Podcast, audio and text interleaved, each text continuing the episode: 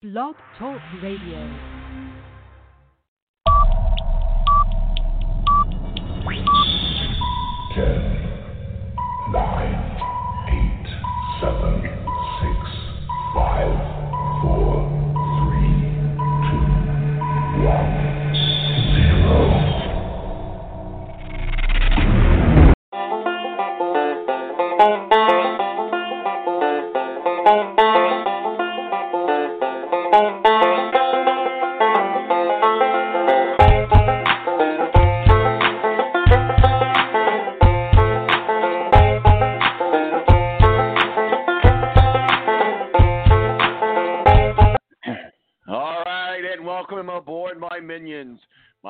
Mark Marcel Presidente. I am the guide of this ship, the pilot of this ship for the next two hours on loan from God to bring you through this crazy world of sports as we're still stranded on this uh, Corona island. well, maybe maybe you're having your share of Corona. I don't know, uh, but. Uh, with a lime, perhaps. Uh, did the beach find you? You know, uh, but it is serious. But I, I think you know the world's not going to come to an end. We're going to come. We're going to come out on the other side of this. We do this thing called the balance every Saturday morning. Welcome aboard. Uh, today uh, we are live in our home studios in the west suburbs of Indianapolis, high atop the balance. Uh, studios 917-889-8516 is our digits we do continue our abbreviated show. We uh, next week though, uh, when we do our official NFL uh, balance mock draft, we're going to kind of dabble in in that a little bit here today, but we'll do our our uh, real uh, where it counts uh, mock draft. I mean, we just call today more of a practice run than anything. And then next week we'll get into the mock draft, and it's just thank God for the NFL, right? you know, uh, this time of year we should be watching the Masters. We should be watching baseball. I should be watching my Cardinals. Uh, you know, we should be we should be watching the NBA, racing. Just everything has come to a halt. So I I, I know I I uh, am right there with you. I have I have been here in my house for the last four weeks miscellaneous stuff uh, runs to uh, get supplies. But other than that, I'm I'm right here stuck in with you. Today, Mo for the BS Sports Show is not going to be able to join us. Uh, he uh, was a last minute scratch there. He's not feeling well, and uh, hopefully he gets to feeling better. Ed Kracz, beat writer for the Philadelphia Eagles at SI.com uh, joins us. He's also our official NFL contributor. We're going to be uh, talking some pre-draft stuff and uh, some news coming out of the NFL. We're going to get into regarding Chris Johnson. Perhaps you've heard that story. Uh, we'll get into that as well. Uh, Matthew Embury, our official IndyCar contributor, WSPT up at South Bend, joins us as well. At the last part of the show and what we like to call our podcast overtime. But we're going to go ahead and extend that to a live time today uh, because uh, you know we've been doing the, the one uh, the one hour shows and we're a two hour show, so. Uh, the the podcast overtime is not really going to be on the podcast. Well, it will be on the podcast. You know, the great thing. Let me promote selfless promotion. The what's going on with the podcast is you know uh, what what our show is is the podcast. I know a lot. I know a lot of people, a lot of shows. What they do is uh, they um, uh, take highlights and stuff and, and, create a podcast, which is completely fine. Uh, but our show is the podcast. So if you miss us live, and hopefully you are listening to us live, and you can just still download it, go to uh, uh, iTunes in Apple Podcast uh, uh, there, TuneIn, uh, Stitcher, really anywhere that you can get a a major uh, podcast platform. Those are the main ones that we're on. Just search the balance, and we're right there. And we always post everything up as well. And then just hit subscribe. So there you go. Uh, but uh, we're gonna we're gonna just you know just keep plugging along. And and uh, my name's Sal Marquisel, Presidente. Nine one seven eight eight five eight nine. I don't even know our digits anymore. See, it's gotten to be that bad. 917-889-8516 is our digits. My name is Tom Marcusel Presidente. This is The Balance. We'll be right back right here on the Balance Radio Network.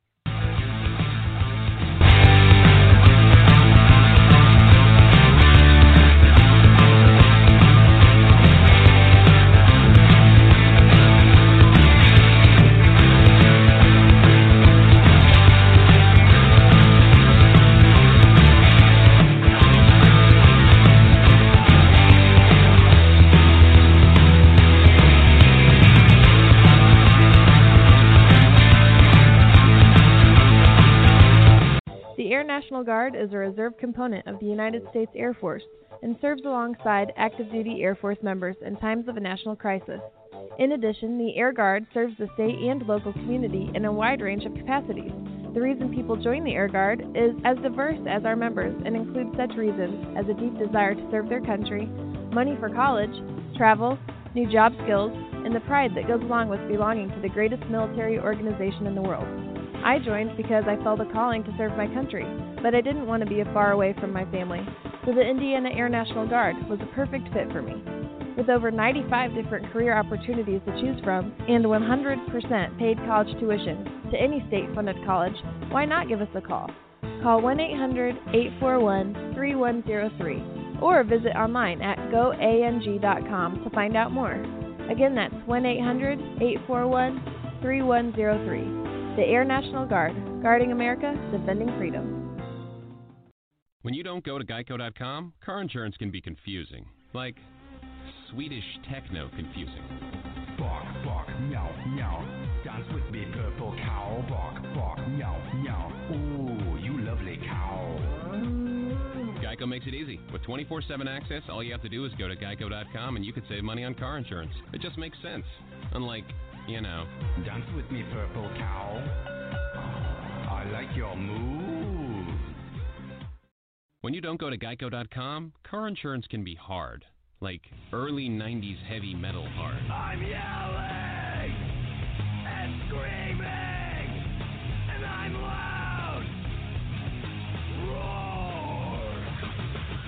Geico makes it easy. You can review and update your policy or report a claim on geico.com or the Geico mobile app. Because shouldn't we all have a little less stress in our lives? I'm not even upset about anything. Morning face. You get it when you don't sleep well. This is what happened to Linda. Morning, guys. Good morning. Ah, what is that thing? It's me, Linda. Oh my God, it talks! Run! No, it's me, Linda from HR. It looks hungry! Save the children! Save them! Stay back! I've got mace! Ow, that went in my eyes. Quit moving! It's called beauty sleep for a reason. And there's never been a better time to get some. Get 20% off IKEA Sultan mattresses. IKEA, love your home.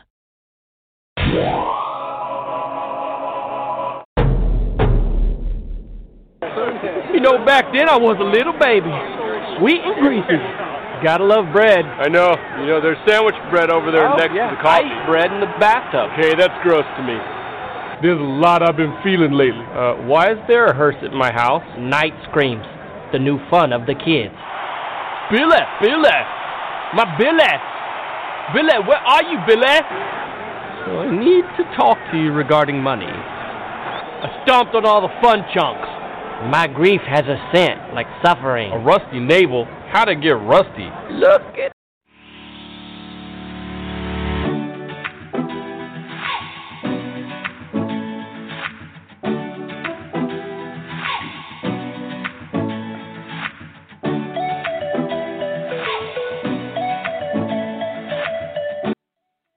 All right, welcome back to the balance. My name is Don Marquis, El Presidente.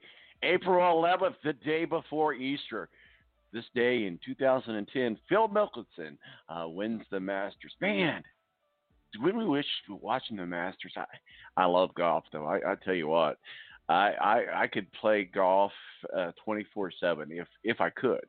Obviously, that that's not available right now. But man, it's just. Uh, I, I know Masters doesn't always fall on Easter weekend, but it's usually pretty close. But there's just something about, you know, filling up on your Easter ham and sitting back watching some Masters.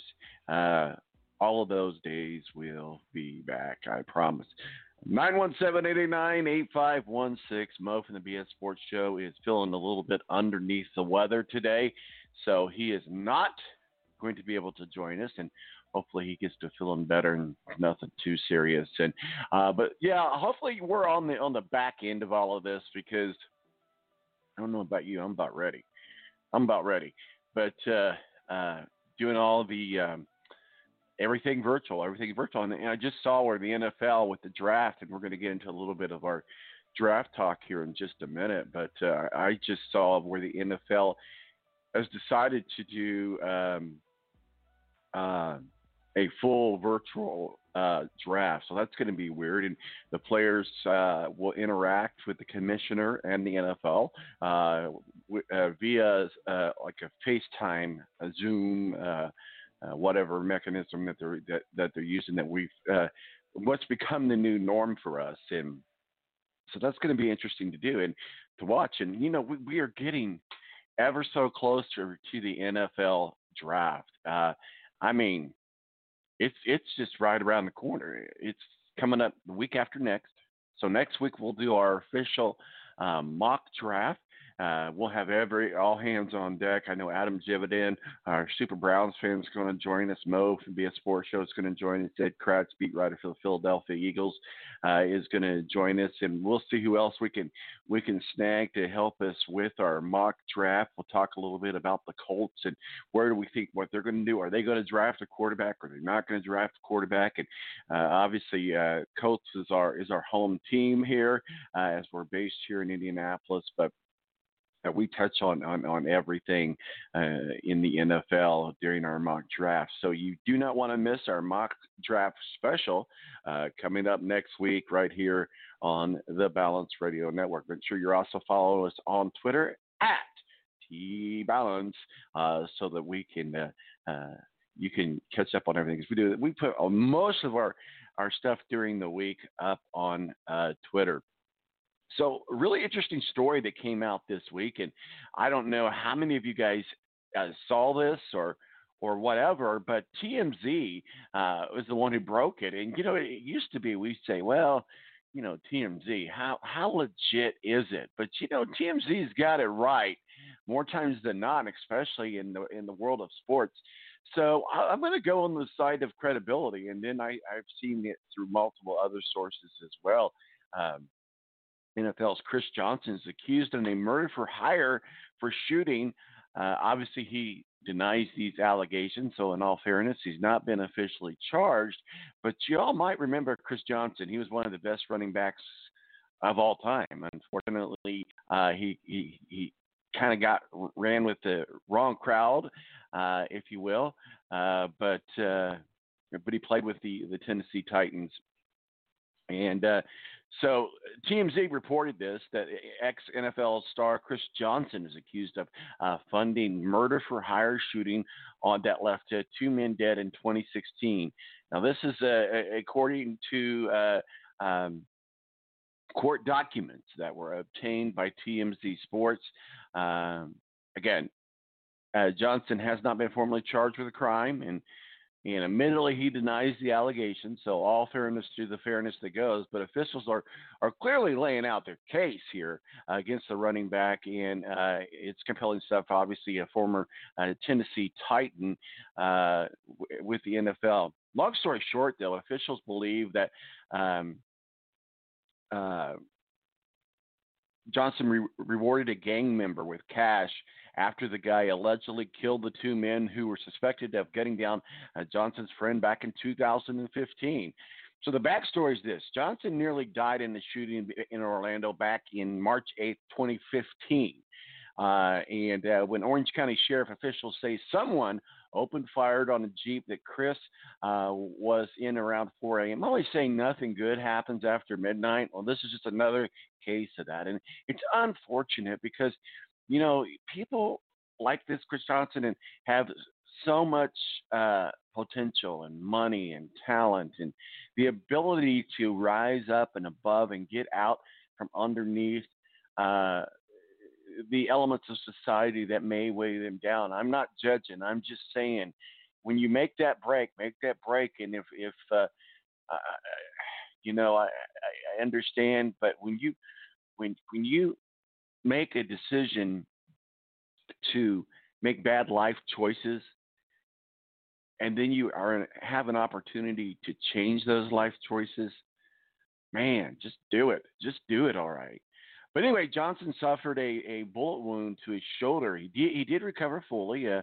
uh, but the driver of the vehicle, his friend, um, I think his name was Derricus uh, Johnson. I think I, uh, I'm again I'm going on my, on memory, but he did not uh, survive the attack. And and uh, according to new court docs, again released by TMZ. So, um, but I have seen a lot of this in, in other in other sources as well.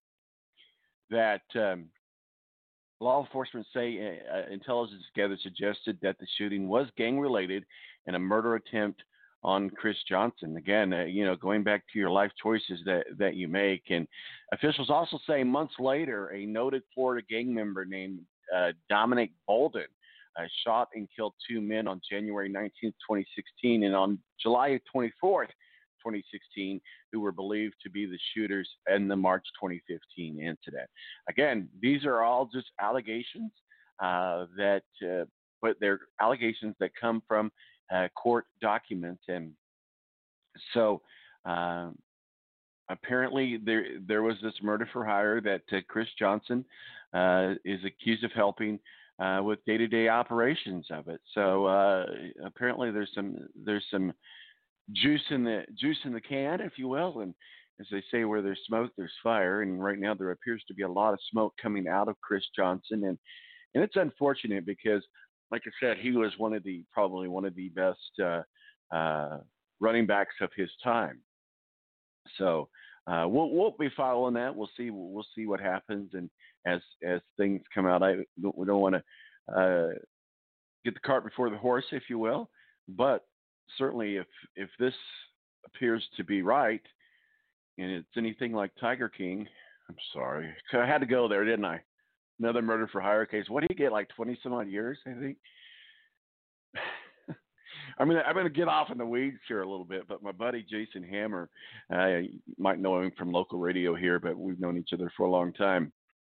Uh, tweeted out from he was just happened to be watching the president's coronavirus press conference, and someone in the press actually asked Donald Trump, "Do you plan? Would you uh, consider pardoning giving a pardon uh, to Tiger King.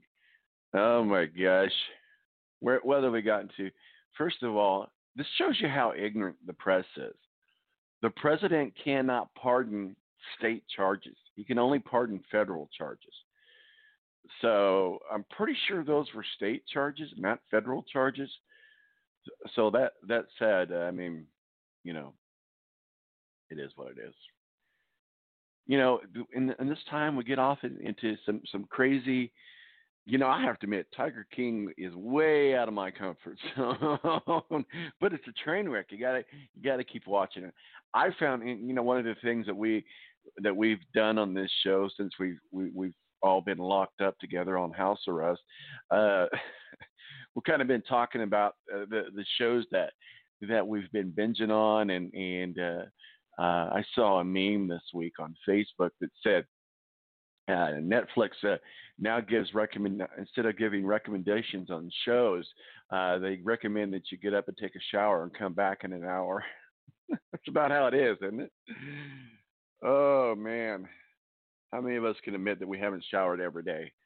I'm just saying, you don't you don't have to admit yourself and throw yourself out publicly, but uh, I'm guilty. I have I mean, it's just me and the hounds, man.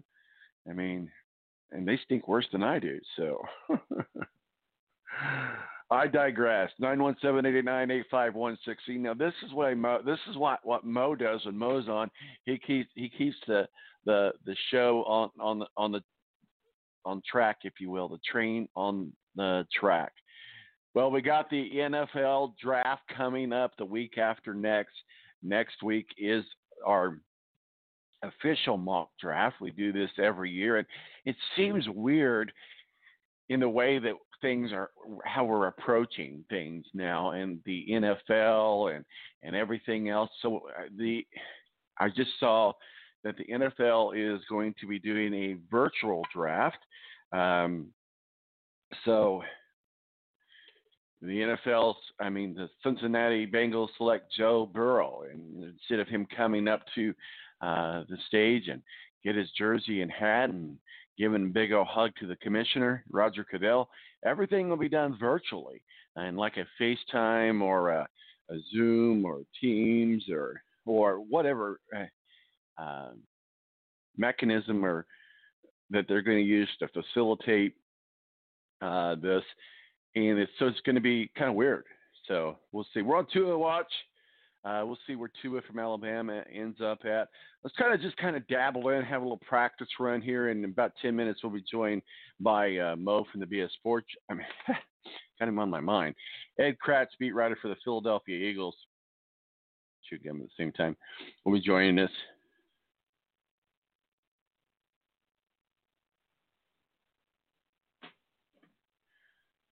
So I don't. I, we'll, we'll we'll see. Uh, uh, we we'll kind of dabble more into this uh, story. I'm sorry, I, I can't walk and chew gum at the same time. I apologize for that.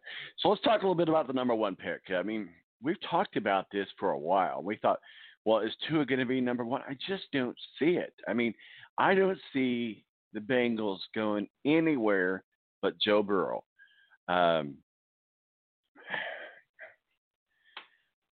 I, guess I guess there's that option there where the Dolphins offer every single one of their draft picks for the next five million years, but there's no way the Bengals will be giving up this pick. There's just no way. But um, and, I, and again, I just don't see. There's no way whatsoever that they're not going to select Joe Burrow. Joe Burrow's an Ohio guy. Granted, he didn't go to college there, but he's that's kind of his home area. The fans love him. Um, they need to move on from howdy uh, howdy doody. I know that's an inside joke. Uh, redheaded freckle kid, but um, Joe Burrow. So what we do think though is that the Dolphins will trade up as high as they can go. And what we do think at this moment, and it will certainly, again, we might change some of the, the things. And again, this is when I say we, I mean me, but uh, just some of the the things that I, we look at here at the show, and we might change things around by next week in our official mock draft. So this is kind of a you know a practice run and looking at where where things are and where they lie at. But we kind of think that the that the Dolphins will trade up all the way up to number two, and um, and and I we we know that the Dolphins like Tua, and I and I just I, Tua goes number two uh, with with Miami, uh, who would would would have moved up from uh, traded up from uh, fifth to the second position. Um, the Dolphins have, I mean, the Dolphins have been eyeing Tua for nearly a year. And to prevent anyone from stealing him, I mean, Miami decides to make a trade all the way up to second spot in the draft to uh, to get the Redskins agree to, to agree to a deal, and uh, and the Washington uh, and the Dolphins give Washington uh, three picks, five, twenty six, and thirty nine. So obviously, two quarterbacks right there are going in in in the first round, one and two. It's just not uncommon but uh, certainly, uh, I, I, just I, am curious on that, on how this is all going to play together with Tua. Is he as healthy? Is is this all just uh, smoke uh, smoke and mirrors with him? Uh, I don't know. I, I would just be very cautious with the Dolphins. If I was the Dolphins, I'd be very cautious uh, about drafting Tua at two. But I'm a more of a conservative guy. And granted, Tua in his heyday, yes, definitely a number one pick all day long, every day, and twice on Sunday. But when we look at his health issues over the last year and a half, and we look at the, the, the things that he dealt with at, at Alabama, I mean, come on, he didn't even play in the in the national championship uh, year before last. So I don't know if I was the Dolphins, I, I'd have some strong reservations about uh, drafting Tua at number two. Now, there again, I still think, I still think, and this is just me in, in, in my opinion, but I still think that they could have stayed at number five and still picked up Tua. I, I, but we'll see what happens. But anyway, it's way they're going to make sure they got that. So we, we think Joe Burrow's going to go number one, Tua is going to go number two, and um, Jeff Ogata, because we'll just say Jeff because you know me and names.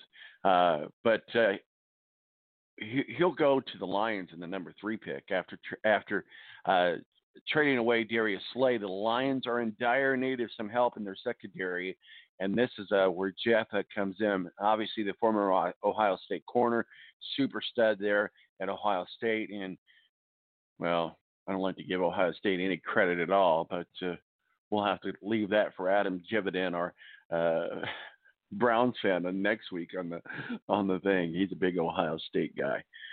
I'm an IU guy. Hey, what can I say? So I'm I'm good to see. I'm I'm good to see uh, some uh, some magic in the Big Ten.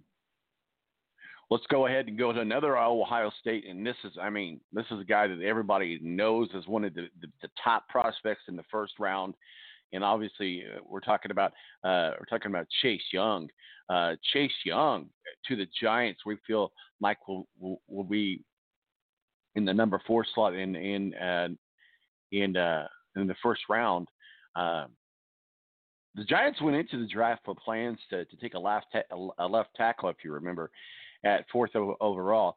But then though they, threw those plans out the windows and scrapped that uh, after seeing uh, Chase Young just basically fall into their lap. So I can't see how this is going to change in the number four pick with the Giants, and uh, you know we'll, we'll see how, how, this how this how this comes together. But uh, I think this will be a good opportunity uh, for Chase Young and, and the Giants. I think be a good match. And obviously, as we as we just talked about, uh, the Redskins um, traded with the Dolphins in the number five pick, and we'll probably see them get that offensive lineman uh, guy from Iowa, the, the Tristan Wirfs of the world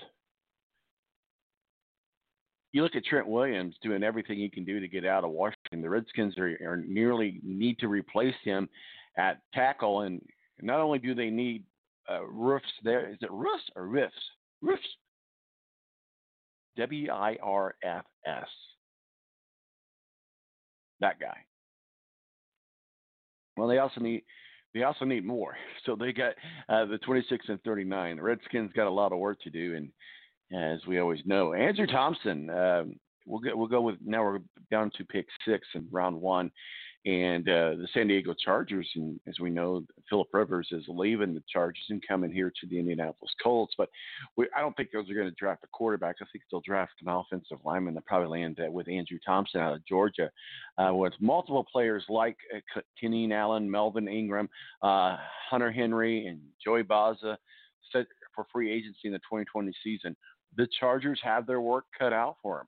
And uh, they're a team that are built to win now, and drafting a quarterback won't do much to help them in 2020. Instead of uh, going for Herbert, uh, I think the Chargers add a key piece to their offensive line by selecting one of the best uh, tackles in the draft, and that's uh, Andrew Thomas.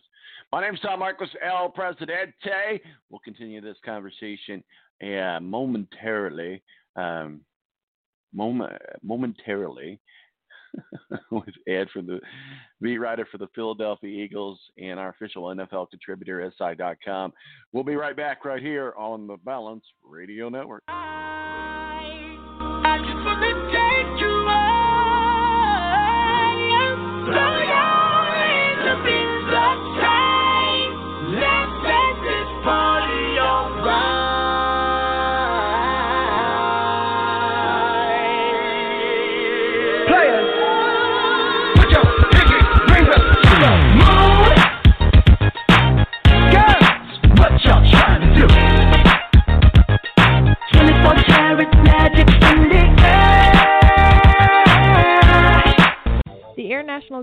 Reserve component of the United States Air Force and serves alongside active duty Air Force members in times of a national crisis.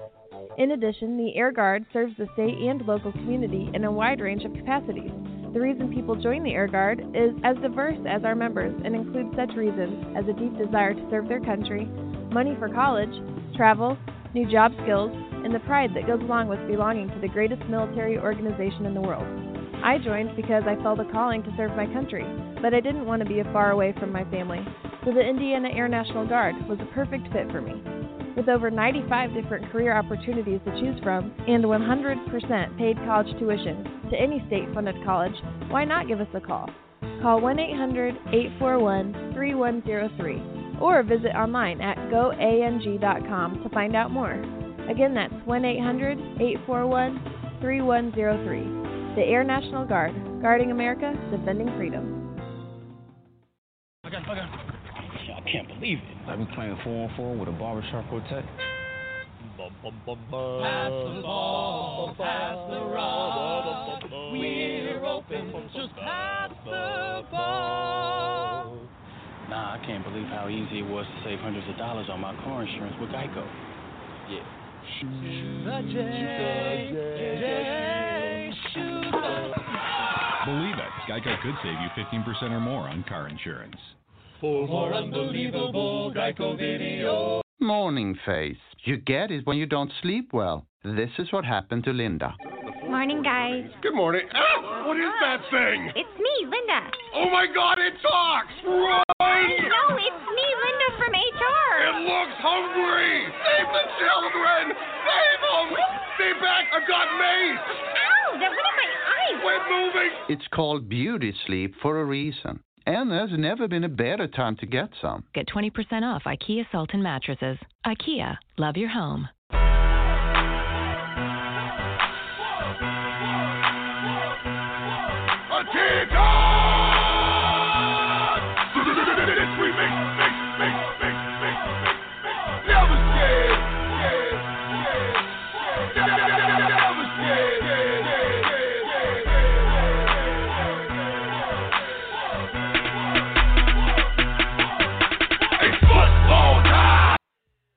All right, and welcome back to the Balance, uh, high atop our home studios in the west suburbs of Indianapolis. My name is Tom Marcos, El Presidente, 917-889-8516. Thanks to myself for the last half hour. Uh, Mo's not feeling good. Hopefully, it's not nothing serious. Joining us now, though, is Ed Kracz, beat writer for the Philadelphia Eagles, SI.com, uh, and still stranded on the Corona Island with us. Uh, uh, Ed, how are you, sir?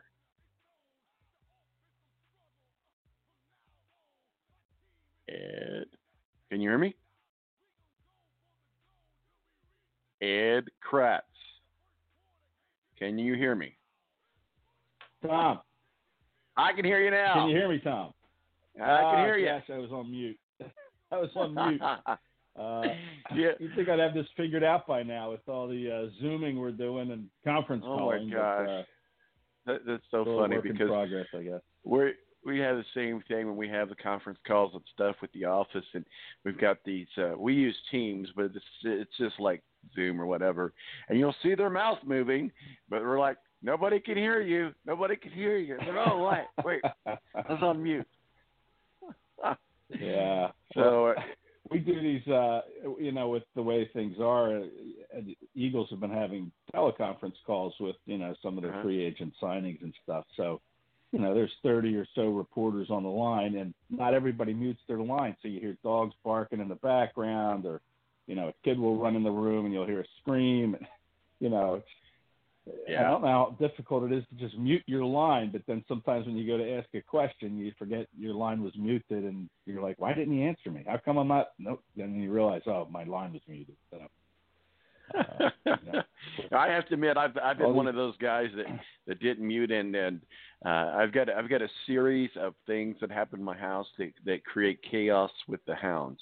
There's walkers, there's bikers, trash man, mailman, Amazon, and just squirrels, ducks, or just maybe a sound. So they'll be completely laying content, like they're both laying here beside me right now, but they'll just bounce up and just going crazy over nothing. Speak. I'm, I, you know what? I'm gonna speaking of trash, man. I don't know what happened, but so Thursday is my trash day. So I, I, I usually wheel out my trash on on Wednesday night, uh, and then just to get the trash and I wheel it back. So that seems pretty easy, pretty common. And I'm looking out my w- window, and I my trash is still there. It's still there. And a few hours later, I look out there, and I'm like, "Oh, the trash isn't there." But neither is my trash can. I go out there, I walk up and down the street. I don't want to think somebody stole my trash can in the middle of all this coronavirus, but I think somebody stole my trash can. I mean, oh man, was there it, was toilet it, paper it wasn't in there, a but it was day, used was toilet it? paper.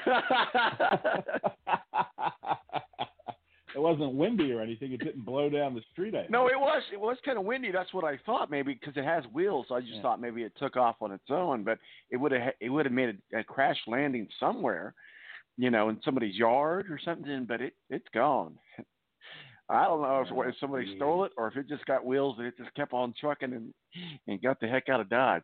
So that You said, I've got to get trash can. You gotta get another trash can. Maybe I'll get one without wheels Yeah. this time. But then you, then you gotta do the whole drag thing. It's it's a whole thing, man. You gotta there's a science Nah, about you need the. It. yeah, you gotta have you the wheels. need the wheels. Absolutely. just take just you know take the chance that it won't you know fly off on its own with the wheels, but you definitely need the wheels. Absolutely need the wheels. Ed Kracz, beat writer for the Philadelphia Eagles and SI.com. You know, I just saw that the NFL has decided to do the NFL draft completely uh, virtual. Uh, so uh, when the, the Bengals draft uh, Joe Burrow, instead of him coming out and giving uh, Roger Goodell a hug and getting his jersey and hat, uh, it, it's going to be done virtually via via Facebook. So I'm, my guess, or not Facebook, I say like Facebook, like FaceTime or Zoom or or what have you. But my guess is that unless people get their stuff in early, they're not going to have the jerseys and the hats. They might be able to do it with filters or something like that. But what are your thoughts? That's going to be kind of a weird. Uh, just watching the draft is going to be kind of weird. Yeah, you know, it, it really is. It's going to be different. I don't know if we're all going to enjoy it. I mean, we'll enjoy the picks and we'll, you know, pick apart, you know, the picks for each team and stuff like that. But it is going to be strange that, you know, it's going to be so different than the prospect or the draft pick coming out, getting his jersey and a hat and the big sh- handshake and the photo op and then, you know, being interviewed afterward. And, uh, you know, they're going to have cameras, I guess, in the in these picks homes, and they're going to just kind of see what the reaction is inside their home, and you know who they're going to be with. You know, I mean, it's only going to be the people that they've been quarantined with, I guess, uh, Mhm. since this thing started, or maybe some people have been tested and they'll be invited to their home if they tested negative for the virus. So I, it's just going to be so bizarre to, to see how this all unfolds, and I'm know, it's going to be on television. I'm assuming. I'm assuming you know the NFL Network or ESPN or both are going to Yeah. have some kind of a setup. But um, you know, and we're going to be going into the general managers' homes too, and and that's going to be another weird thing about it is a lot of these draft rooms they have you know a dozen or more people in them during the draft, and you know these uh, GMs now are going to be kind of working on their own and. Uh, are they going to get all the information they want in time? I thought they would extend the time between picks by a few minutes, um, just because of this uh, logistics. But it's going to be weird. The GMs are really going to have to start making the calls on their own if they don't have all the information they need and the clock is ticking away. They're going to have to kind of decide uh, who they want without maybe all the input that they're used to getting. Yeah, I was uh, listening to an interview locally here with Chris Ballard, um, and basically what they've got is they've got a direct connection uh, with Ursay Reich and others that are part of the war room. They basically set up a virtual war room um, where they've actually got one screen set up that's for uh, the draft board, where they've got somebody that's so uh, apparently they're going to be able to just with uh, real time talk and conversations, they're going to be able to to get this done. But it's gonna it's gonna be uh, gonna be kind of weird. We'll see what we'll see what happens. But it's the new norm. Everything everything is kind of weird to us right now. Everything is a little bit foreign to us right now. And I want to talk with you. I want to give you an opportunity to talk with you uh, about the article that you wrote uh, about Pete Ra- Ratzlaff, who, who uh, with the Philadelphia Eagles, uh, certainly passed away, uh, but played his last game in 1966. But as you as you wrote in your article, the impact that he made in his 11 seasons with the franchise in the NFL will will, will remain forever. Talk with us a little bit about the passing of Pete uh, Retzlaff. Sorry. Yeah, Pete Retzlaff. Yeah. Um, well, uh, as far as the Eagles go, you know, he played 11 seasons here, and he was originally drafted by the Detroit Lions in uh, 1953 in the 22nd round. Imagine that they had, you know, I guess like baseball. You know, baseball has you know 60, 70 rounds. They just draft until the GMs get tired. I guess in baseball, but uh, the NFL had a lot of draft a lot of draft rounds back then, and he he was taken in the 62nd, or I'm sorry, the 22nd round by the Detroit Lions. But he never played for them because he went right into the Army uh, and served two years in the Army. and then when he came out, uh, he had kind of been a halfback, uh, fullback uh, in college at South Dakota State, um, which of course doesn't produce a lot of NFL players. But uh, the Eagles decided to sign him off off of waivers when he came out of the military, and uh, they moved him to tight end, and uh, you know he really blossomed. He wasn't a really big guy. He was only about six foot, six foot one. Uh, he weighed about 200 pounds, 210 pounds. So he kind of revolutionized uh, that position, um, that tight end position in the NFL. Uh, and then of course, you know, players got bigger and, and faster and quicker from there. But he was kind of, uh, you know, the first really used tight end in the NFL, and he was he wasn't the biggest guy. So he kind of revolutionized the position uh, when the Eagles moved him to that spot. Uh, when he retired in 1966, after 11 years, he was the team's all-time leading pass catcher uh, in terms of receptions and yardage. Uh, you know, and he's since the, those records have fallen since then, but he's still in the top three in those categories, which is really kind of amazing. You know, 40 some years later, uh, that those records have stood. And um, you know, as far as the Eagles again go, he he was one of only nine players in Eagles history to have their number retired. He wore the number 44. So, you know, only one one of nine players are, to have their number retired in a, in a history that spans back to when the league started in 1930 uh, is, is saying something. You know what what he meant to this organization. Uh, and and even when he was done playing, he came back to be the general manager for three years of the Eagles, and he was responsible for picking Harold Carmichael, who kind of revolutionized the wide receiver position in terms of the height. You know, Carmichael was six foot eight. Uh, he has since been elected into the Pro Football Hall of Fame himself uh, this past uh, voting process. So he, he was responsible for drafting Harold Carmichael. Uh, and then as far as the NFL goes, he kind of led the charge for the NFL Players Association. He was one of the first to suggest that, you know, the players should unionize and uh, first to kind of recognize that this is a, a blossoming business, the NFL, and that we're going to need a voice in the room with these owners. So he was kind of he spearheaded the effort uh, to get the NFLPA together. Um, so that you know he left his mark, you know, league wide as well, not just with the Eagles. So um, you know it, it, it's unfortunate, of course, he passed away, but he, you know he was 88 years old. He died of natural causes in his home. Um, you know I had a chance to meet him uh, several years ago uh, when Chip Kelly was the coach and had an open practice at Franklin Field in Philadelphia. He invited a lot of the old time Eagles, which was really one of the things that I liked about Chip Kelly was he did kind of have that attachment to the past. And, you know, he did a lot wrong, Chip Kelly, but one of the things he got right was having that open practice at Franklin Field, which of course is where the Eagles uh, played their games to begin with. It's a, an older stadium on the campus of the University of Pennsylvania. Uh, it's the home to the Penn Relays. Um, so it's a very historic field. And Pete Retzlaff came that day, as did Chuck Bednarik and a lot of these former Eagle great players. Uh, and, and Retzlaff couldn't have been any kinder. Very uh, nice man to talk to. Uh, very interested in what I was doing and, and how I covered the team, mm-hmm. and asked me a lot of questions. And um, just a super guy, a super nice guy. So uh, it, it's never good when you lose somebody. But again, he was 88, lived a great life, really made an impact, and uh, someone that's mm-hmm. going to be missed, uh, you know, in the Eagles organization.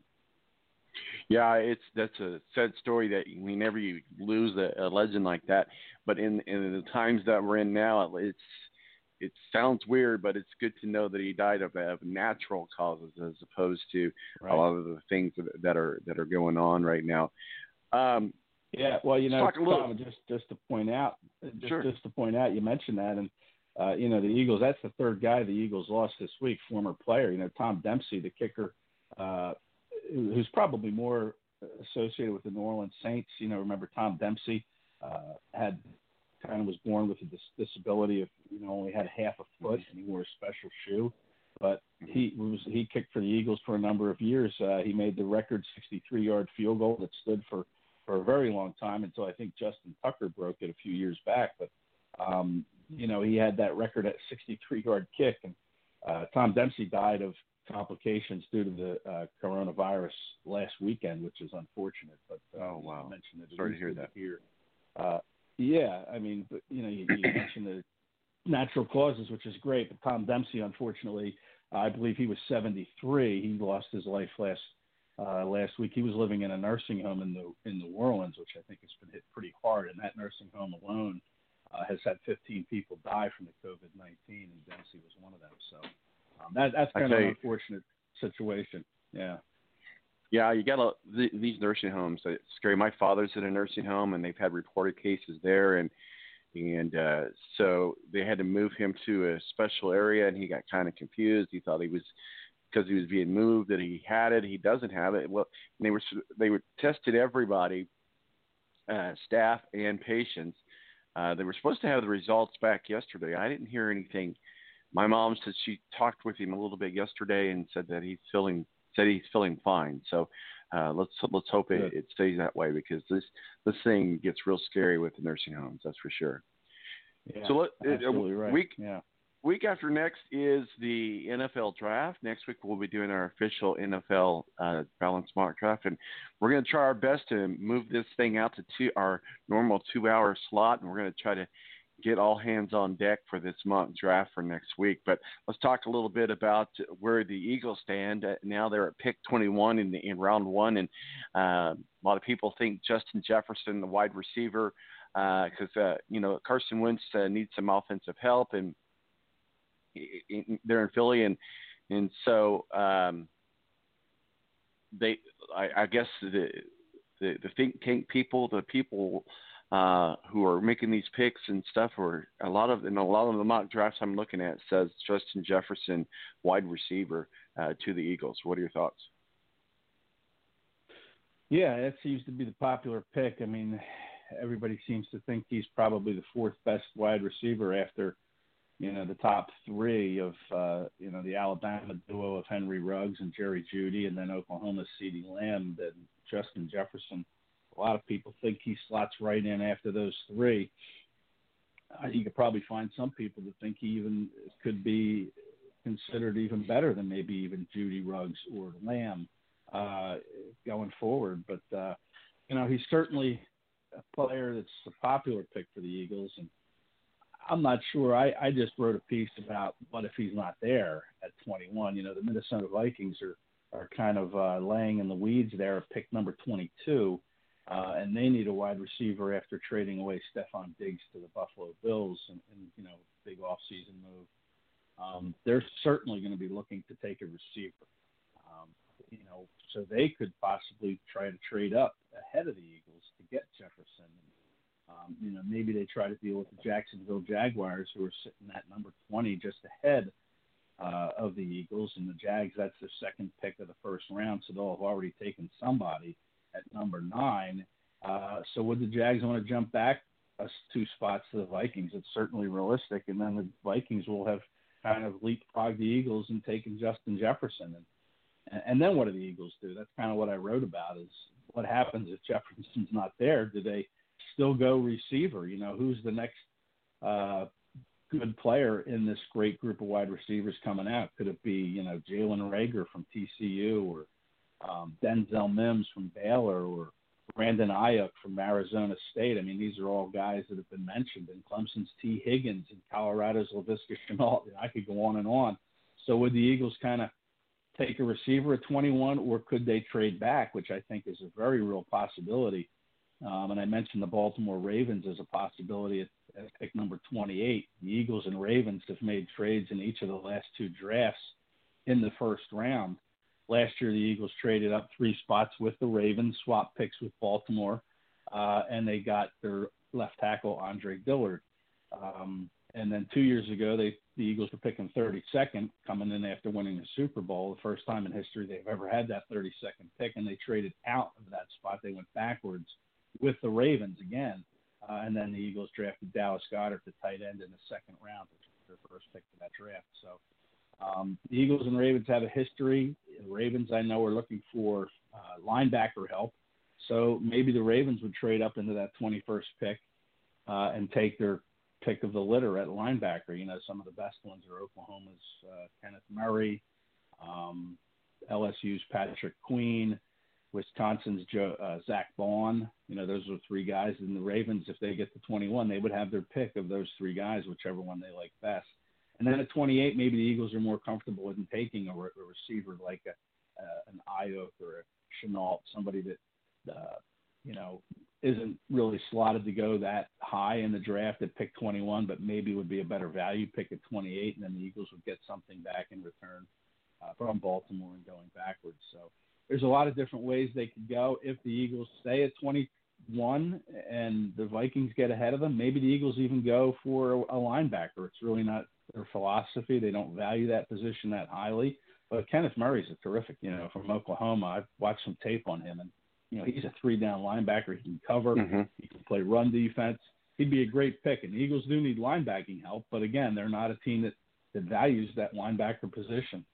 Um, but we'll see. I mean, they're, you know, certainly if they stay at 21 and the Vikings can't get ahead of them, I think Jefferson will be the pick. But um, it really gets complicated if the Vikings trade up ahead of them, and I think the Eagles have to be prepared for that scenario. They can't be caught flat-footed uh, because they're you know there's only 10 minutes between picks, uh, so they're going to have to have kind of a plan B or C in place here should uh, the Vikings trade up, or if another team ends up taking Jefferson, and then there's all four wide receivers gone.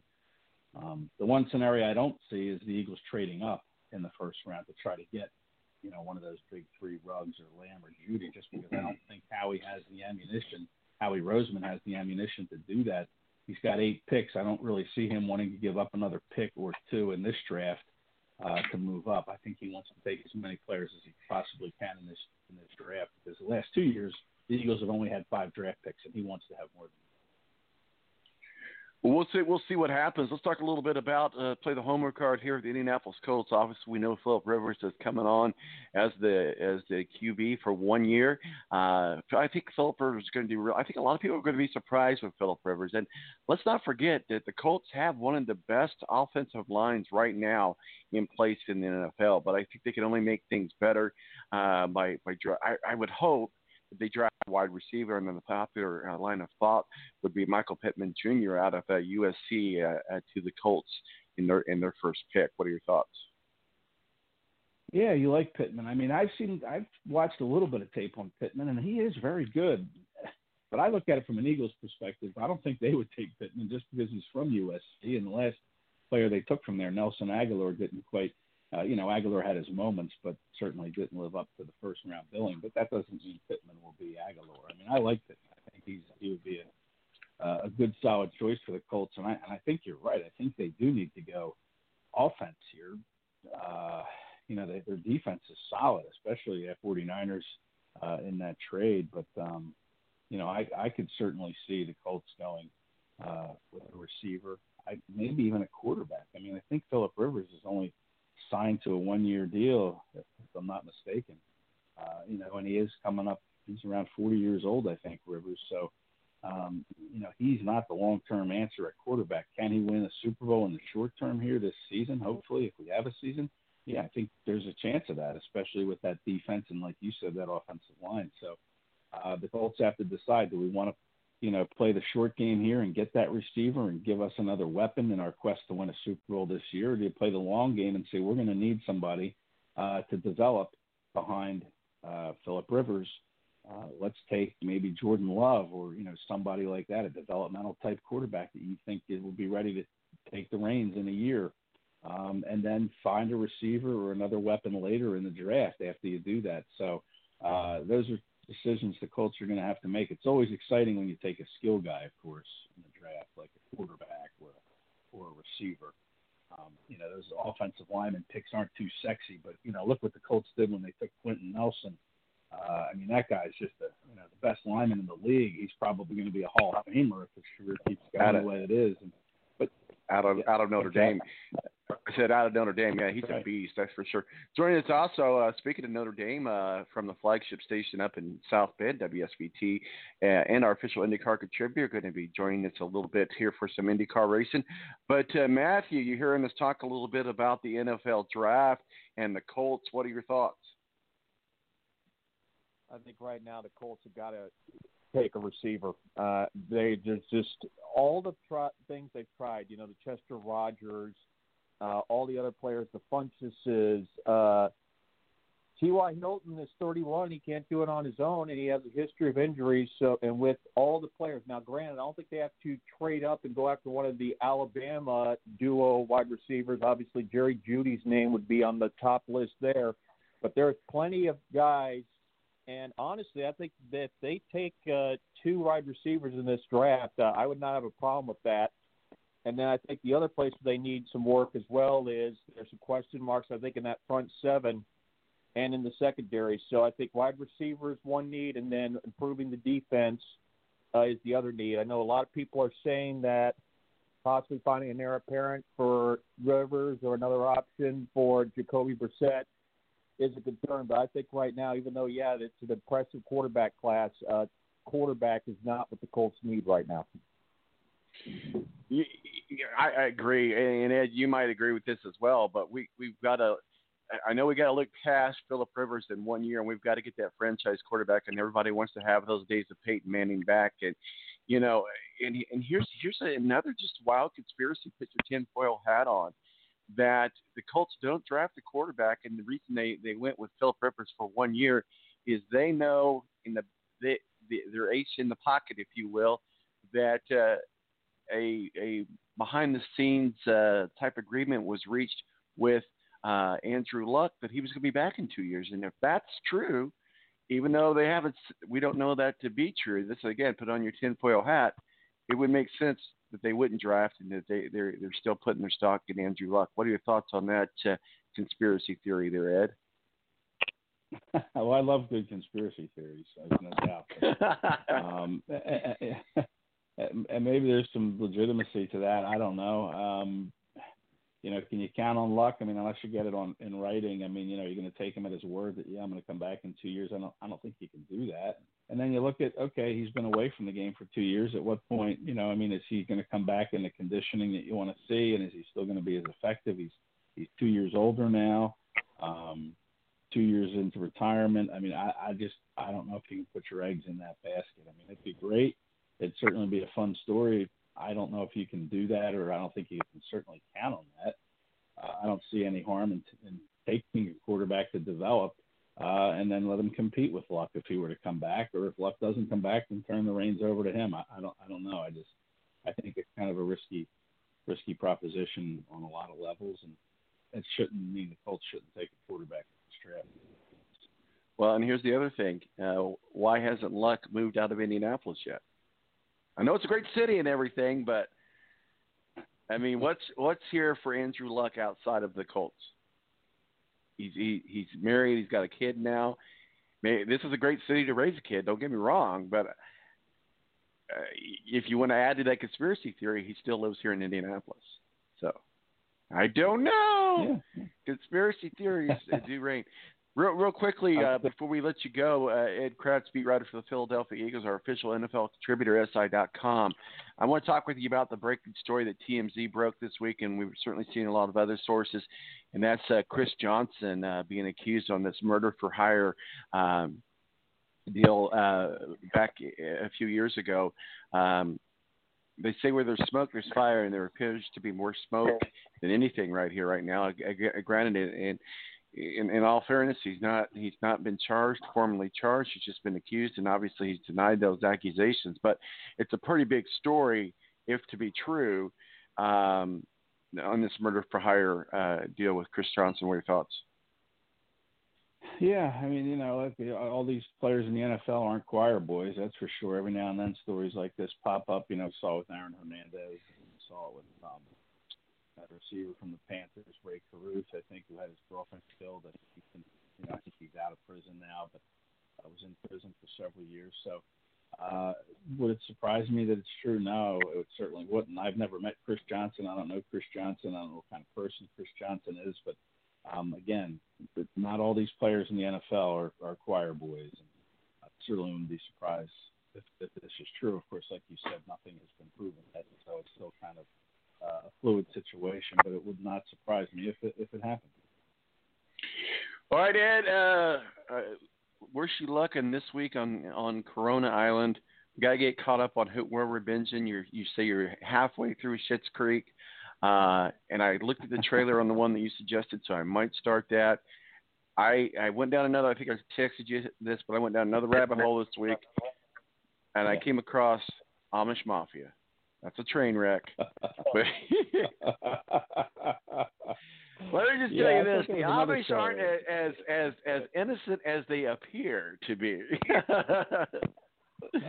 No, at least So- according to the people in TV world, in, in TV land, they're not. Uh, that's right. Uh, So, got big plans for the Easter weekend, All do you?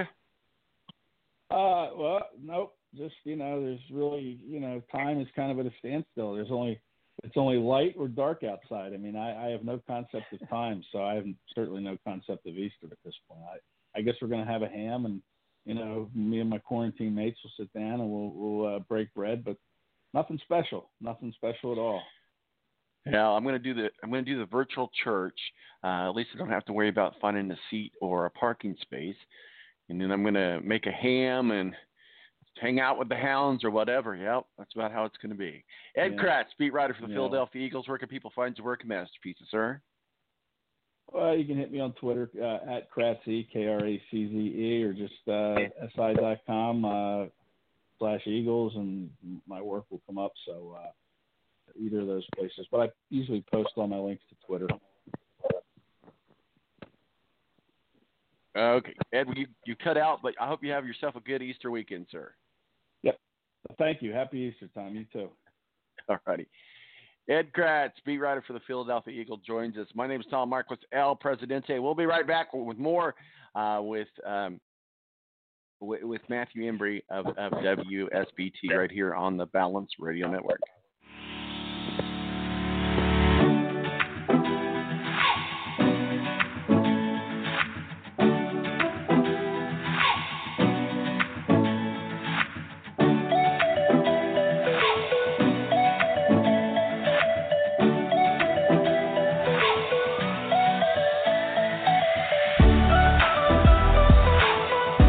Air National Guard is a reserve component of the United States Air Force and serves alongside active duty Air Force members in times of a national crisis.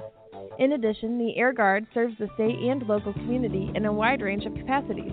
The reason people join the Air Guard is as diverse as our members and includes such reasons as a deep desire to serve their country, money for college, travel, new job skills, and the pride that goes along with belonging to the greatest military organization in the world. I joined because I felt a calling to serve my country, but I didn't want to be far away from my family, so the Indiana Air National Guard was a perfect fit for me. With over 95 different career opportunities to choose from and 100% paid college tuition to any state funded college, why not give us a call? Call 1 800 841 3103 or visit online at goang.com to find out more. Again, that's 1 800 841 3103. The Air National Guard, guarding America, defending freedom. I got, I got. I can't believe it. I've been playing four on four with a barbershop quartet. Pass the ball, pass the rock. We're open, just pass the ball.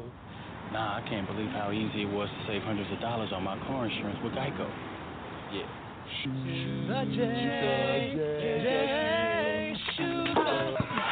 Believe it, Geico could save you 15% or more on car insurance. Morning face. You get it when you don't sleep well. This is what happened to Linda. Morning, guys. Good morning. Ah, what is that thing? It's me, Linda. Oh my God, it talks! Run! No, it's me, Linda from HR. It looks hungry! Save the children! Save them! Stay back! I got mace! Ow! That went in my eyes. Quit moving! We're moving it's called beauty sleep for a reason. And there's never been a better time to get some. Get 20% off IKEA Sultan mattresses. IKEA, love your home.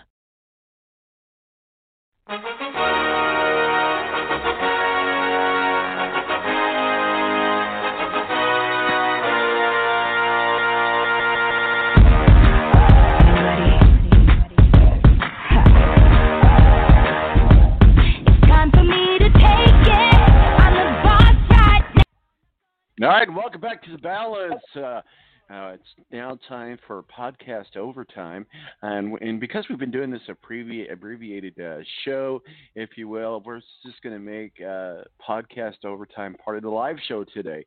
But joining us, Matthew Embury, WSBT, our official IndyCar contributor. Matthew, how you holding up on Corona Island this week? Hate wearing that darn mask, but again, got to do it. It's safety first. And when they say that you know there's light at the end of the tunnel, we can't blow it now, guys. So I mean, yeah, it's going to be a burden for you know the next month or so. And like I said, it hit home. Uh, if you followed me on Twitter, uh, my cousin was had a scare with COVID. Thankfully, Pat tested negative, but uh, yeah, this is uh, guys got to be careful out there, and you cannot be too careful with this. No, absolutely right. And, and we were talking a little bit earlier on with the uh, with the nursing homes. My father's in a nursing home down in in Evansville, and there was reported cases of um, that in his in his facility. Uh, he has been tested, and I'm assuming the results are negative. My mom talked with him yesterday. He said he, he feels fine. Uh, he was a little confused at the beginning of all of this stuff, but uh, yeah, it, it, it, when it becomes a, a reality in real life, it becomes like, hey, this is this is the real deal. So yeah, we we got to keep moving forward and try to try to uh, uh, stay uh, positive. I wanted to get your uh, thoughts real quickly. Um, know, we were talking a little bit about the NFL and, and the mock draft. Uh, we've got that going on, on next week. Uh, let's talk a little bit about. Uh, I know you do a lot of college uh, football stuff. What, what are we looking at as far as uh, some Irish players, how they're going to end up in the draft? Do you think there's going to be anybody showing up in the draft from uh, Notre Dame? And wh- what are your thoughts from the Notre Dame perspective on the NFL draft? Well, obviously, I think the one that's on my mind is where how high Cole Kmet goes because he is ranked in a bunch of, of the mocks as the best tight end. But at the same time, they don't say that the tight end position is one of the strongest uh, positions uh, in the draft class this year. So I'll be very curious to see if he gets sneaks into the first round or if he's a second day pick, possibly early in round two. And then obviously Chase Claypool is out there. Uh, didn't have the greatest senior season that he could have had, but I still think that he has some upside there. And obviously, I don't think really ever reached his full potential. So if he gets the right team, maybe he could have a breakthrough, kind of like what what Ryan Grant had when he went with the Packers at running back.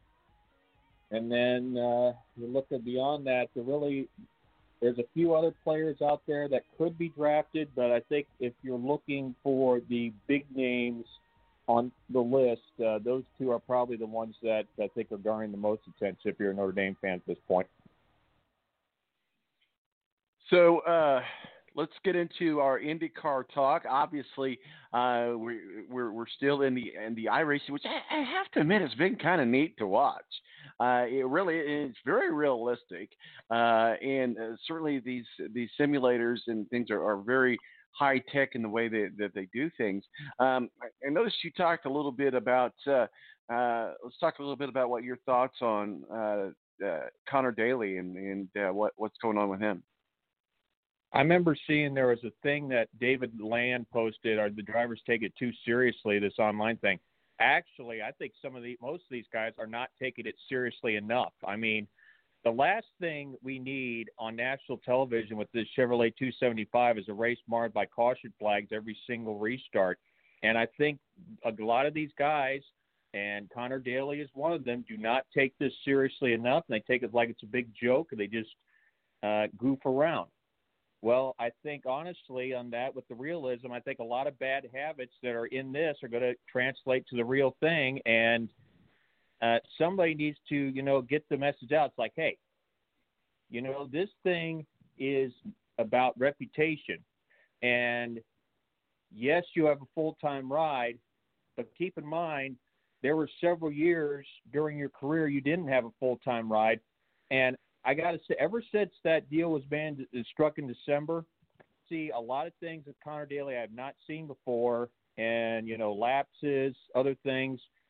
And I got to say, I hope I'm wrong on this, but there's a lot of things that make me nervous about what kind of performance he's going to provide to Ed Carpenter on the road courses and at Indianapolis uh, if and when we do run in 2020. So, uh, it feels so weird that we're going to have the Indianapolis 500 in August. It looks like like that's like that's going to happen. Let's talk a little bit about what what we've seen on the track with the iRacing and and uh, I know that the that they're simulators and there's a lot of uh, realness to that, but how are these drivers staying ready uh, to get back in the car and to do some actual driving, some actual testing? Hopefully that'll happen within the next month or so. What are your thoughts on on how uh, drivers are handling this this time where where they can't get into the car and they can't do actual driving? Well, more guys getting into the similar thing. I think it shows this weekend when you have uh, Marco Andretti taking over his regular car that Scott Speed's run the first two rounds. You have Ryan Hunter-Reay joining the mix after Kyle Kirkwood drove the 28 in the first two rounds. I think guys are starting to realize, hey, anything we can get where it's even if it's not necessarily the real thing, but to keep you know the skills sharp is huge. I mean, you talk about these NFL teams and these major league teams saying, you know, we can't start right away. We need a little bit to get back into the mode a little bit. And I think the IndyCar and NASCAR guys are need to look at it the same way. Now, granted, it may not be the most fun thing to do, but hey, you got to be sharp because these races, the way they're going to jam the schedule up, these races are going to come boom, boom, boom, boom, boom. And if you're not prepared, uh, it's going to show. Well, today's uh, race is the iRacing is at Michigan.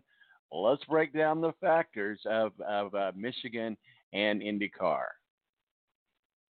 If it's going by what I've seen the iRace test events at Gateway, which was not televised in Indianapolis eight days ago, was not televised. This could be a yellow mart event, and I hope I'm wrong on that. But guys were making it four and five wide. They were taking chances that they normally would not take. Uh, that tell that's the thing where I think guys are not taking it seriously enough, and uh, I think had like I said, habits garnered here could translate to the racetrack, and that's not what you know the circuit needs is a wreck fest of these events. So hopefully guys are under control, but uh, I just have a sinking suspicion that's going to be a survival of the fittest, and whoever wins this race is going to be the guy that uh, suffers the least damage along the way which well, this, I don't think this, well with aggressive drivers. So, like if you're picking a Pato O'Ward, I wouldn't pick Pato O'Ward today. Uh, I wouldn't pick uh, an Oliver Askew, maybe not even a Scott McLaughlin since he's still very raw on the oval tracks. A guy I think that could sit well here, uh, and the guy I'm picking today uh, is Will Power. And I, I think that was really neat uh, when they were talking to Will Power uh, and Scott Dixon both when they were racing. But Scott Dixon was racing from uh, no, was it Will Paul? One of them was actually racing from Australia and had to get up super duper early in the morning. Well, this is going to be the first oval track in the. Pardon me. That was McLaughlin who did that, and yet, heck, he won last week, so maybe it didn't yeah, affect. True. So this is the, the this iRacing challenge. We keep going back to this is the new norm, and it's it's hard for us to get used to, but it is the new norm. It's about to get a lot wilder. Uh, so we'll we'll see what happens. To today is the first oval track, and that's up at the Michigan International Speedway, uh, the Chevrolet 275. It's an 85 lap race around the virtual MIS out on the iRacing esports platform, and that starts at 2:30 Eastern, and will be on NBC Sports, and I'll be watching it. And uh, hey, get my get my race on, man. I, I, gotta have that. I'm, I'm, I'm I need a fix. I need a race fix. And uh, drivers in the in the six round virtual series, which runs every Saturday through May second, use identical setups, so they, there's no no changing of, of the cars at provided by iRacing. At Michigan, they'll they'll place a, a premium uh, slipstreaming in the packs for their position and manage tire wear as fuel loads drop. Let's let's talk a little bit about it, how how hard. I mean, how I mean, are, are the crew chiefs active as actively involved as the driver? Well, I think they have a spotter that handles things. I think the guy that was supposed to be McLaughlin's crew chief or engineer was handling the spotter duties and oversee as far as strategy uh, last weekend at Barber. So I think you may see some of those. And like I said, uh, track position is going to mean a lot, especially if you're running if we're hunting behind uh, the pace truck uh, several laps uh, today, and making your pit stop at the right time. So if it does come down to that, where you are as close to the front as possible, if not leading, I think is going to play a lot to who might win it. And we, like I said, we could see an unexpected winner. Uh, but if it does hold sway, and again, that's a big if, uh, I think Power's the guy to beat. But uh, I would not be surprised uh, if we have a surprise name up there, maybe even like an Ed Carpenter or Scott Dixon that uh, steals the show by just keeping their nose clean. Well, we have 33 cars that are entered into the uh, uh, virtual race, the Chevrolet 275 up at the Michigan International Speedway. Let's just kind of go uh, through some of these drivers. Let's get your thoughts on what the again. We're still talking about the virtual world, so it's a new normal. So our conversations are a little bit different. So uh, let's just kind of just randomly go through some of these well-known drivers. Let's talk a little bit about Josef Newgarden and Team Penske in the Chevy still learning the tricks right now, but I think right he's making progress where he needs to be. I don't know how much he's got in terms of oval track testing though, so I'll be curious to see how he plays out there. But uh, if he uh, you know shows pace in the action, and again Twitch.tv, if you check out uh, the best page I think for Twitch.tv is S McLaughlin 93 because not only does it have uh, Scott speed but it also has a live leaderboard and also track map to show where everyone is at one time. So if you don't have access to the NBCSN broadcast, I suggest going to that page because that'll give you the best coverage, I think, of anything that's out there. And then uh, I think uh, Newgarden certainly is a threat. Like I said, McLaughlin's still raw, but I think he could be a potential factor. But uh, I think the big question, like I wrote in my preview at Speedway Digest last night – how's Dale Earnhardt Jr. going to fare? Uh, I don't think he's going to be as raw as say a Jimmie Johnson was at the two events at the Glen in Alabama. But uh, at the same time, I would be very surprised if he's a challenger. But if he finishes in the top half of the field or even the top ten, I would not be surprised. you mentioned Dale Hart, Dale Earnhardt Jr. It's kind of weird seeing him in an IndyCar setup. But what are your thoughts about Dale Earnhardt Jr.? Well, he's trying to, you know, get through like we all are the fact that we don't have racing, and I don't think he wants to put himself at risk in a real full time ride again. So this is the next best thing. And uh, like I said, if these guys have the guts and the willingness to do this, bring them in. We'll see how they do. Sebastian Bourdais. Just kind of going through the, the list here. It's been raw in the first events. It just has really struggled with this format. Of course, you know, not being in, you know, cahoots with the Foyt team to start with anyway, it doesn't help his case. And I don't know if even he was on the simulator at all prior to this these events being announced. So he's still learning things. I'd say if there is a Foyt driver that has a potential threat, and maybe it's still a long shot, I've liked what I've seen from Dalton Kellett. He's gotten, I think, a raw deal a couple times where he's been taken out in accidents and not of his own doing at both the Glen and Alabama. So if you're looking for maybe one of those uh, upset picks, uh, the Canadian Dalton Kellett in the 41, I think could also be a threat today. Scott Dixon. Learning as far as it goes right now. I'll be curious to see how he compares to I think he'll easily outrun his teammate uh, Marcus Ericsson, who has struggled in the first two rounds. I don't know if he'll be able to keep up with Rosenqvist, but again, Rosenqvist also struggled on the ovals in real life last year. So even I think the Swede Rosenqvist has a lot to uh, prove on when we get to Michigan today. GK, Tony Kanaan. If Tony's going to find a way to make an, an impact in these iRacing events, today would be the race, unless there's another oval that's the dream track at the end of this six, which could be extended, of course, if uh, they extend the cancellations because of the pandemic. But I'd say if this is the only oval race, uh, this is the best chance I think TK has for getting a result. Let's talk a little bit about a- award. Certainly, he's Paddle not in the award. greatest of views uh, for him after you know the incidents he had at the test event. I think he got the message at Alabama, kept his nose clean. Granted, he wasn't a factor. Uh, Oliver Askew had the top five at the Glen, got involved in that first lap crash that really I think ruined the day for a lot of people. Askew was one of them. I'll be curious though to see what Wickens does. He had an outstanding drive, finished in the top half of the field, top 10 uh, at Alabama last week. I think uh, the momentum's riding with him, and if he's able to steal another top five, uh, I would be I would not be in least bit surprised. I think there is one guy that is more excited about running these cars than anybody right now. Uh, Robert Wickens has to be that guy. Graham Rahal makes his first appearance in the I Series uh, this week. What are your thoughts?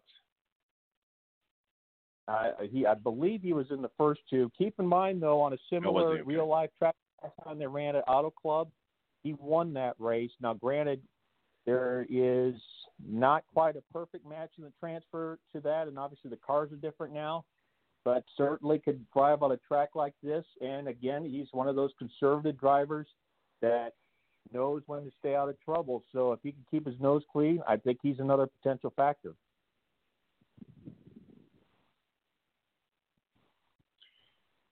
I lost my list.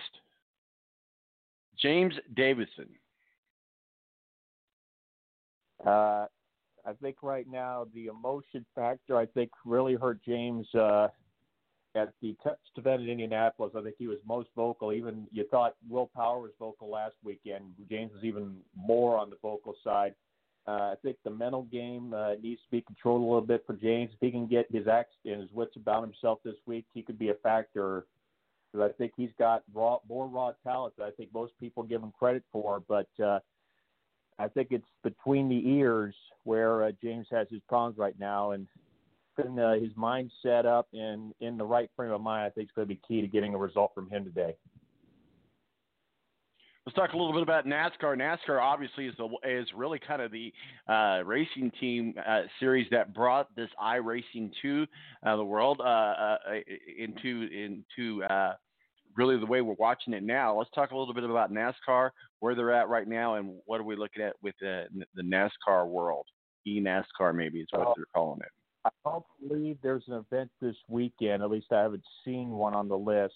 I don't think think there the is, next time they run is next week, and I think it was Richmond, but I don't know that for sure. Yeah. Um, we also know that uh, Flossie Johnson, uh, known very well known as the first lady of NASCAR, guys. What are your thoughts on that? Another member that I think was is just a key member, just like her husband Junior was, as far as being involved with it. I mean, DW certainly thought highly of Flossie, and uh, but again, uh, we've lost a lot of uh, big name people. I heard uh, Ed Kracz say that uh, we lost uh, Tom Dempsey, the Hall of Fame, the superstar kicker. I think uh, honestly deserves to be in the Hall of Fame uh, as far as pro football is concerned. Uh, so yeah, it's a tough time, but again, that's what I got to say. You got to be careful with this before we uh, get back up and going uh, full time with all these sports. Talking with Matthew Embury, WSBT up in South Bend, our official IndyCar contributor. Um, Matthew, what what are uh, what, do you think? How do you think this is going to play out? Because uh, as a sports fan, I know that that we need our fix, but uh, we'll see how, how it all comes together. But when when the dominoes start opening up, and, and uh, there's been talks about there's been talks about uh, the MLB uh, playing uh, doubleheaders and just staying in the state of Arizona. Uh, there's been other different uh, talks of different sports in the way they're doing things. The other thing that we saw yesterday, the XFL has completely canceled their season, laid off most of their staff, and has no plans to return uh, next year, which is unfortunate because I thought that they got off to a good a good start, much better than, than they did last time. But it appears that the XFL is gone for good. Oh, I think the thing is though the fact that they're still running WWE events and broadcasts, I think tells me that McMahon has uh, his mindset that that's the way he's going to make his money, with not with uh, waiting around until the XFL back up and going at this point. So, I think right now this was a more of a money decision uh, with the McMahons and uh, Triple H, Hunter Hearst Helmsley, and all these guys.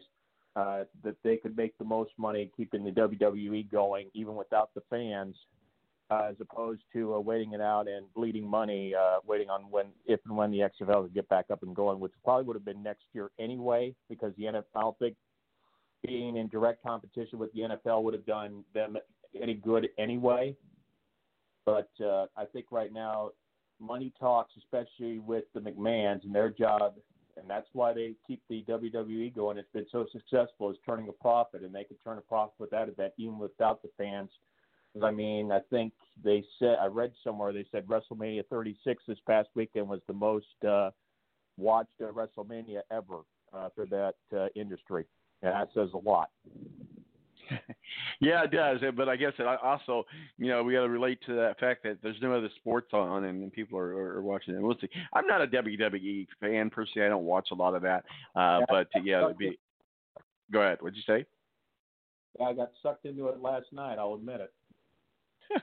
It's easy to get sucked into a lot of stuff.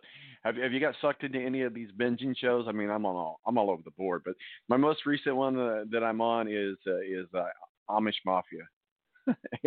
Are you binging on any shows? A lot, of, a lot of YouTube stuff and a lot of stuff on Antenna TV. I watched a lot of Cagney and Lacey, uh, Archie Sure. Bunker's Place, uh, Three's Company, Cold Case. Yeah. So those are I've been here, there, and everywhere. So Yeah, I like yeah, it. I mean, Antenna TV. cable, get all the, you're able to access all these obscure channels, the point twos and point threes, and there's actually pretty good stuff on some of those channels. Yeah, I, I I'm a fan of Antenna TV. I, I, I'm a big fan of the of the uh, classic uh, television shows. That, that that's for sure. Been known to to watch, uh, you know, Andy Griffith, Beverly Hillbillies, and all those. Matthew Embury, WSBT up in South Bend. Thank you for joining us uh, here at Podcast Overtime. We're going to be doing our our uh, mock draft next week. You're more than welcome to join us. We're going to try to uh, push this out for two hours next week and get everybody on deck. So if you want to join the mock draft next week, you can. We won't be talking racing next week, but you're more than more than welcome. But what are your thoughts on our? our we were talking about this earlier in the first two to go are going to be quarterbacks, and we just feel like Joe Burrow is definitely going to go to the Bengals. There's no way that they're going to get rid of that pick, and then and so the Dolphins are, wanted to, were want Tua so bad they traded all the way up from five to two uh, with the Redskins, uh, so that they the, it looks like just pretty much locked in uh, with. Uh, Tua, and they're going to be doing the uh, virtual draft. So, uh, what are your thoughts on the upcoming draft in two weeks? Well, I think that just says uh, what uh, people don't want to deal with, and that's Daniel Snyder at Washington. I think that's why they're almost stuck with the idea they're going to have to start Dwayne Haskins as their starter because you just don't have the say and you really don't have the, uh, you know, control. I think Dallas is going to start having that problem the longer Jerry Jones has complete control of everything there, and it's the same way in Washington with Daniel Snyder. And uh, until that changes, I think you're going to see both of those franchises flounder. And dare I say, maybe the level that the Bengals have uh, with Mike Brown running everything there too. Matthew Embury, uh, where can people find your work and masterpieces, sir? M A T T E M B U R Y. And again, I know a lot of people did not like my comments with Conor Daly. You're free to your opinion, but please, guys, uh, you use GIFs or you use uh, bad language to communicate to me, uh, I will not return your answers. But I am willing to uh, defend myself as I did uh, last night and even this morning. But again, watch the language, please. All right, buddy. We'll talk with you soon and have yourself a, a good uh, week on the Corona Island. Happy Easter, Tom. You too, buddy. Matthew Embury joins us. Thank you guys for joining us. Uh, we are going to have to wrap it up, call it a day uh, as we get back and jump onto our Corona Island. So glad that you guys are with us. Make sure you follow us on T Balance and uh, Facebook as well. Just search uh, the Balance, and uh, you can follow us there. And just you know, hey, hang out with us. We're, we're going to get through this on the other side. I promise you. This is not the end of, the world. Remember, don't drink and drive. I didn't cool. I'm out of here, deuces.